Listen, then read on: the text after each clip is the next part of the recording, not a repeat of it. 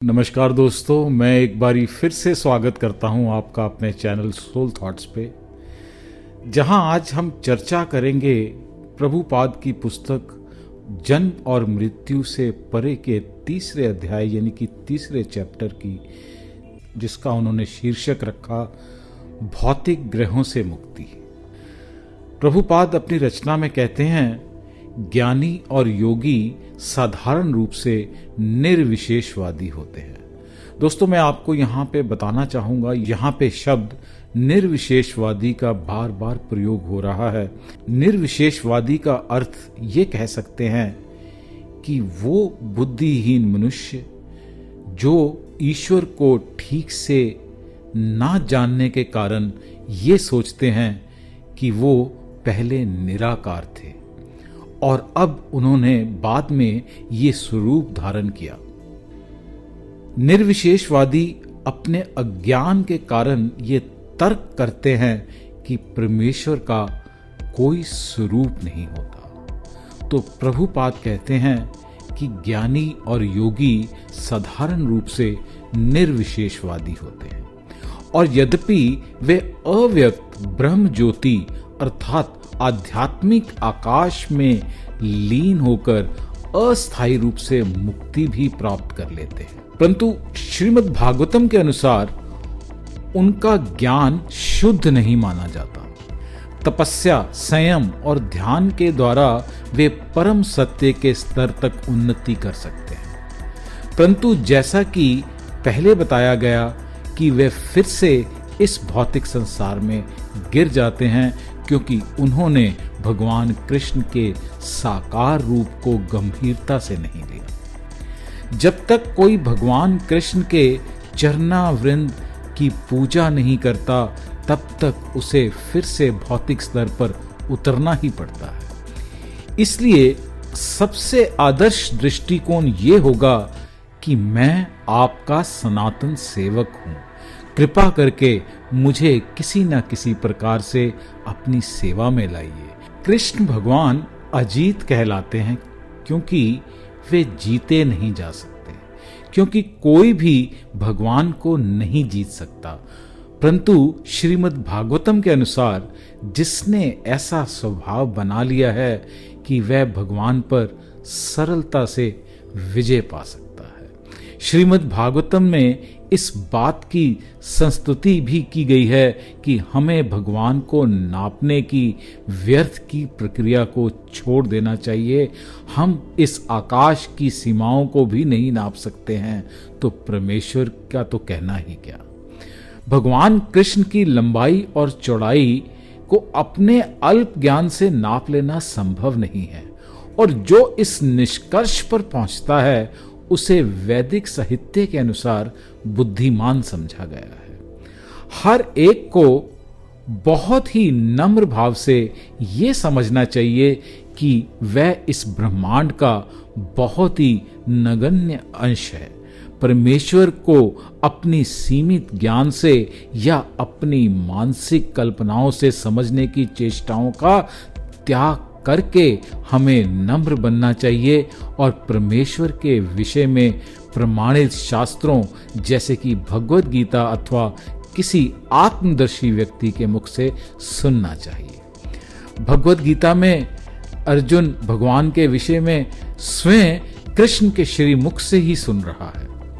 इस प्रकार अर्जुन ने विनीत भाव से सुनकर परमेश्वर को समझने की विधि का मापदंड स्थापित किया है। यही हमारी स्थिति है कि हम भगवत गीता को अर्जुन के मुख से या उनके अधिकृत प्रतिनिधि अर्थात आध्यात्मिक गुरु से सुने। सुनने के पश्चात इस उपार्जित ज्ञान का अभ्यास दैनिक जीवन में करना अति आवश्यक है। भक्त प्रार्थना करता है, मेरे प्रिय भगवान, आप अजय हैं। परंतु सुनने की इस विधि से आप जीत लिए गए हैं। भगवान अजय हैं, परंतु वे उन भक्तों द्वारा जीत लिए जाते हैं, जिन्होंने मानसिक कल्पनाओं को छोड़ दिया है और अधिकृत स्रोतों से सुनना शुरू किया है।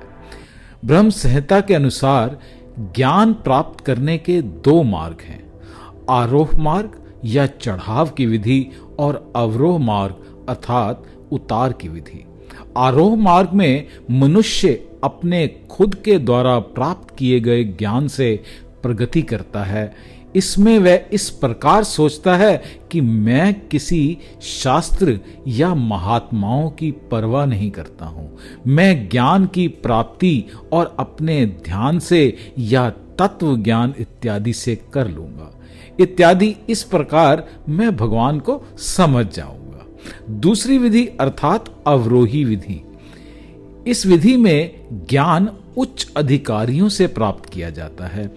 ब्रह्म संहिता बताती है कि यदि कोई आरोह विधि से हवा या मन की गति से लाखों वर्ष तक यात्रा करे, तब भी वह ज्ञान नहीं पा सकता। उसके लिए ये विषय सदैव एक मुश्किल और अचिंतनीय रहेगा। परंतु यह विषय वस्तु भगवत गीता में दी गई है। अनन्य चेताम कृष्ण कहते हैं कि विनीत भाव से की जाने वाली भक्तिमय सेवा के मार्ग से विचलित हुए बिना उनका ध्यान करो, जो इस प्रकार उनकी पूजा करता है तस्याम सुलभम उसके लिए मैं बहुत सरलता से उपलब्ध हो जाता हूँ। विधि ये है कि यदि कोई दिन में चौबीसों घंटे भगवान कृष्ण के लिए कार्य करता है तो कृष्ण उसे भूल नहीं सकते हैं। विनम्र होकर वह भगवान का ध्यान आकर्षित कर सकता है। प्रभुपाद ने कहा कि जैसे हमारे गुरु महाराज भक्ति सिद्धांत सरस्वती कहा करते थे कि भगवान को देखने का प्रयत्न मत करो। क्या वे नौकर की तरह हमारे सामने आकर खड़े हो जाएँ? केवल इसलिए ही हम उन्हें देखना चाहते हैं। ये नम्रता की विधि नहीं है। हमें उन्हें अपने प्रेम और अपनी सेवा के द्वारा अनुग्रहित करना है। मानव जाति को कृष्ण तक पहुँचाने की सही विधि चैतन्य महाप्रभु ने दी थी। और उनके प्रथम शिष्य रूप गोस्वामी ने इसकी प्रशंसा की थी। रूप गोस्वामी मुसलमान सरकार में मंत्री थे, लेकिन चैतन्य महाप्रभु के शिष्य बनने के लिए उन्होंने अपनी सरकारी पदवी तक छोड़ दी थी। जब वे सर्वप्रथम महाप्रभु को मिलने के लिए गए थे, तब उन्होंने इन शब्दों का प्रयोग किया। मैं परम ईश्वर श्री कृष्ण चैतन्य के चरणों में सादर प्रणाम करता हूँ, जो स्वयं कृष्ण से भी अधिक उदार हैं। क्योंकि वे बिना किसी भेद के कृष्ण के शुद्ध प्रेम का मुक्त भाव से वितरण कर रहे हैं, जैसा और किसी ने नहीं किया। रूप गोस्वामी ने चैतन्य महाप्रभु को सर्वाधिक उदार और परहितकारी व्यक्तित्व कहा था, क्योंकि वे सबसे मूल्यवान वस्तु कृष्ण प्रेम को बहुत सस्ते में बांट रहे थे। हम सब कृष्ण को चाहते हैं और उन्हीं के लिए लालयत हैं। कृष्ण सबसे ज़्यादा आकर्षक हैं, सबसे अधिक सुंदर हैं, सबसे ज़्यादा ऐश्वर्यवान हैं, सबसे ज़्यादा शक्तिशाली हैं और सबसे अधिक ज्ञानी हैं। हमारी अनुरक्ति के पात्र वे ही हैं। हम सुंदर, शक्तिशाली ज्ञानी और धनवान को ढूंढ रहे हैं। कृष्ण इन सभी के सरोवर हैं, इसलिए हमें अपने ध्यान को केवल उनकी ओर ले जाने की आवश्यकता है और हमें हर चीज़ मिल जाएगी, हर चीज़ जिसकी भी हमें इच्छा है। कृष्ण भावना अमृत की इस विधि से हमारे हृदय की सभी इच्छाओं की पूर्ति हो जाएगी जिसकी मृत्यु कृष्ण भावना भावित रहते हुए होती है, जैसे कि पहले भी कहा गया, उसके लिए परम धाम, अर्थात कृष्ण लोक में जाना निश्चित है। जहाँ भगवान कृष्ण निवास करते हैं, इस बात पर कोई प्रश्न पूछ सकता है कि उस लोक में जाने से लाभ क्या है? इसका उत्तर भगवान कृष्ण ने स्वयं ही दिया। उन्होंने भगवत गीता में कहा, मुझे प्राप्त करके महापुरुष जो भक्ति योगी हैं, दुखों से भरे इस अनित्य जगत में कभी भी वापस नहीं लौटते, क्योंकि वे परम सिद्धि प्राप्त कर चुके होते हैं। सृष्टिकर्ता भगवान श्री कृष्ण ने इस भौतिक संसार को दुखाल्यम अर्थात दुखों से भरा स्थान बताया है। फिर हम इसे सुखदाई कैसे बना सकते हैं? क्या विज्ञान की तथाकथित प्रगति से इस संसार को सुखी बनाना संभव है? नहीं, ये संभव नहीं है। इसके परिणाम स्वरूप हम ये भी नहीं जानना चाहते हैं कि ये दुख हैं क्या। जैसे कि पहले बताया, ये दुख जन्म मृत्यु, वृद्धावस्था और बीमारी के हैं, क्योंकि हम इसे हल नहीं कर पाते हैं। हम इन्हें टालने का प्रयास करते हैं। विज्ञान के पास हमें सदैव कष्ट देने वाली इन समस्याओं का हल करने की कोई शक्ति नहीं है। इसके विपरीत वह हमारे ध्यान को अंतरिक्ष यान या अणु बम बनाने की ओर ही ले जाते हैं। इन समस्याओं का हल यहाँ भगवत गीता में दिया गया है।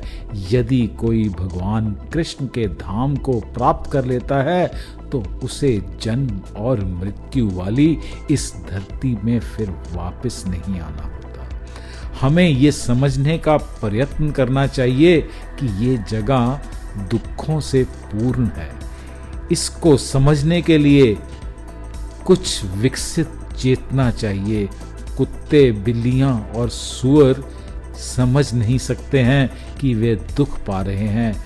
मनुष्य को तर्क संगत पशु कहा गया है। परंतु उसकी इस विचारशीलता का उपयोग दुखमय स्थिति से मुक्ति पाने का हल ढूँढने के बजाय पाश्विक मनोवृत्ति को बढ़ाने में लगाया जा रहा यहाँ कृष्ण साफ़ साफ़ कहते हैं कि जो उनके पास पहुँच जाता है, वह दुख पाने के लिए फिर कभी जन्म नहीं लेता। उनके पास जाने वाले महान आत्माओं को जीवन की सबसे बड़ी सिद्धि मिल चुकी है, जो जीवात्मा को बद्ध जीवन से छुटकारा दिलाती है। भगवान कृष्ण और सामान्य जीव में एक अंतर यह है कि वह सामान्य व्यक्ति एक समय में केवल एक ही स्थान पर उपस्थित रह सकता है। परंतु भगवान कृष्ण सारे ब्रह्मांड में हर जगह उपस्थित हो सकते हैं और साथ साथ अपने धाम में भी उपस्थित रह सकते हैं। आध्यात्मिक जगत में कृष्ण भगवान का धाम गोलोक वृंदावन कहलाता है। भारत में स्थित वृंदावन वही गोलोक वृंदावन है जो पृथ्वी पर उतर आया है जब भगवान कृष्ण अपनी अंतरंगा शक्ति से अवतरित होते हैं तो उनका धाम भी पृथ्वी पर उतर आता है।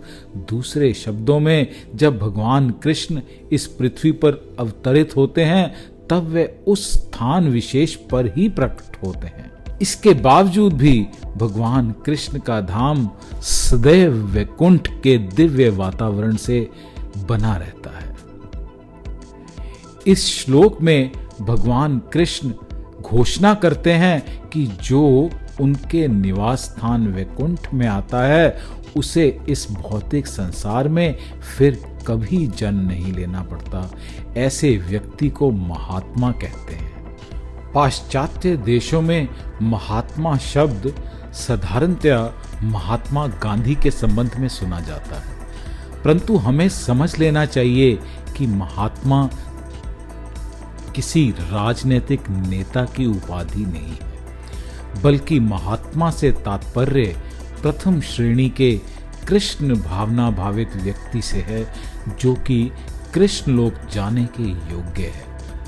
महात्मा की पूर्णता ये है कि वह मनुष्य योनि के जीवन और प्रकृति के स्रोतों का उपयोग जन्म और मृत्यु के चक्र से अपने आप को मुक्त करने के लिए करे। बुद्धिमान व्यक्ति जानता है कि वह दुख नहीं चाहता। परंतु दुख उस पर बलपूर्वक थोपे जाते हैं। जैसा कि पहले भी बताया, हम सदैव मन, शरीर, प्राकृतिक उपद्रवों अथवा अन्य जीवों के कारण दुखमय स्थिति में रहते हैं। किसी न किसी प्रकार का दुख सदैव हमारे ऊपर थोपा ही जाता है। ये भौतिक संसार दुख के लिए ही बना है। जब तक दुख नहीं होता तब तक हम कृष्ण भावना भावित नहीं हो सकते। दुख तो वास्तव में वह प्रेरणा है जो हमें कृष्ण भावना अमृत तक ऊपर उठने में सहायता देती है। बुद्धिमान व्यक्ति प्रश्न करता है कि ये दुख उसके ऊपर बलपूर्वक क्यों थोपे जा रहे हैं? किंतु आधुनिक संस्कृति का दृष्टिकोण है कि मुझे दुख सहने दो मादक वस्तुओं का सेवन करके मुझे दुखों को ढकने दो, बस यही। परंतु जैसे ही मादकता का प्रभाव समाप्त हो जाता है, दुख फिर से वापस आ जाते हैं। कृत्रिम मादकता से जीवन के दुखों का हल नहीं किया जा सकता है। समाधान तो कृष्ण भावना अमृत से ही होता है। क्योंकि ये कहा जाता है या ये कह सकते हैं कि यद्यपि कृष्ण के भक्त कृष्ण लोक में प्रवेश करने का प्रयत्न कर रहे हैं, किंतु अन्य सबकी रुचि तो चंद्रमा तक जाने की है, क्योंकि चंद्रमा पर जाना भी पूर्णता नहीं है। अन्य ग्रहों की यात्रा करने की मनोवृत्ति जीवों में सदैव रही है। अन्य ग्रहों की यात्रा करने की मनोवृत्ति जीवों में सदैव ही रही है। जीव का नाम सर्वगत है, जिसका अर्थ है, वह जो हर जगह यात्रा करना चाहता है। यात्रा करना जीवों के स्वभाव का एक भाग है। चंद्रमा पर जाने की इच्छा कोई नवीन इच्छा नहीं है। योगी भी उच्च ग्रहों में जाने के इच्छुक हैं। परंतु भगवत गीता में कृष्ण बतलाते हैं कि इससे कोई लाभ नहीं होगा। इस भौतिक ब्रह्मांड में सर्वोच्च लोक से लेकर निम्नतम सारे लोक दुखों के घर हैं, जहाँ जन्म तथा मरण का पुनरावर्तन होता ही रहता है। किंतु हे कुंती पुत्र, जो मेरे धाम को प्राप्त कर लेता है, वह फिर कभी जन्म नहीं लेता। इस ब्रह्मांड का विभाजन उच्च, मध्यम और निम्न ग्रह मंडलों में किया गया है। पृथ्वी को मध्यम ग्रह मंडल का सदस्य माना जाता है। भगवान कृष्ण कहते हैं कि यदि कोई सबसे ऊँचे ग्रह कहे जाने वाले ब्रह्मलोक में भी पहुँच जाए, वहाँ भी जन्म और मृत्यु का चक्र पाया ही जाता है। ब्रह्मांड के अन्य लोक भी जीवों से भरे हैं। हमें ये नहीं सोचना चाहिए कि हम ही यहाँ हैं और अन्य सभी ग्रह खाली हैं। अपने अनुभव से हम देख सकते हैं कि पृथ्वी में कोई स्थान जीवों से खाली नहीं है। यदि हम भूमि को गहरा खोदें तो हम कीड़े पाएँगे। यदि हम पानी में गहराई से जाएँ तो वहाँ जलचर पाएँगे। और यदि हम आकाश में जाएँ तो हमें वहाँ बहुत सारे पक्षी मिलेंगे। तो निष्कर्ष निकालना कैसे संभव है कि अन्य ग्रहों में जीव नहीं है?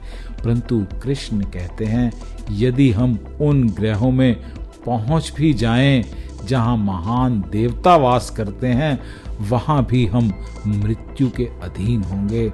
पुनः भगवान कृष्ण दोहराते हैं कि जो उनके लोक में पहुँच जाता है, उन्हें फिर से जन्म लेना नहीं पड़ता है।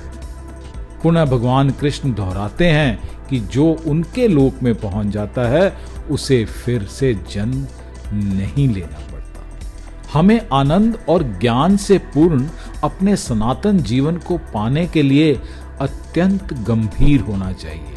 हम भूल गए हैं कि यही वास्तव में हमारे जीवन का उद्देश्य है और यही हमारा वास्तविक स्वार्थ है। हम क्यों भूल गए हैं? हम केवल भौतिक चमक, ऊँचे भवनों, बड़े कारखानों, राजनीतिक क्रीड़ाओं से बंदी बनाए गए हैं। यद्यपि हम समझते हैं कि हम कितनी ही बड़ी इमारतें क्यों ना बना लें, हम वहाँ अनंत समय तक नहीं रह पाएँगे।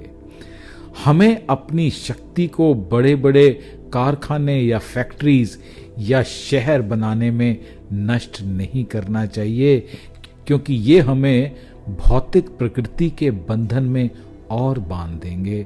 हमें तो अपनी शक्ति का उपयोग कृष्ण भावना अमृत को विकसित करके दिव्य शरीर को पाने की खातिर करना चाहिए, जिससे हम कृष्ण लोक में प्रवेश कर सकें। कृष्ण भावनामृत एक ऐसा धार्मिक सूत्र या आध्यात्मिक मनोरंजन नहीं है, बल्कि ये जीव का अत्यंत आवश्यक अंग है। हरे कृष्णा।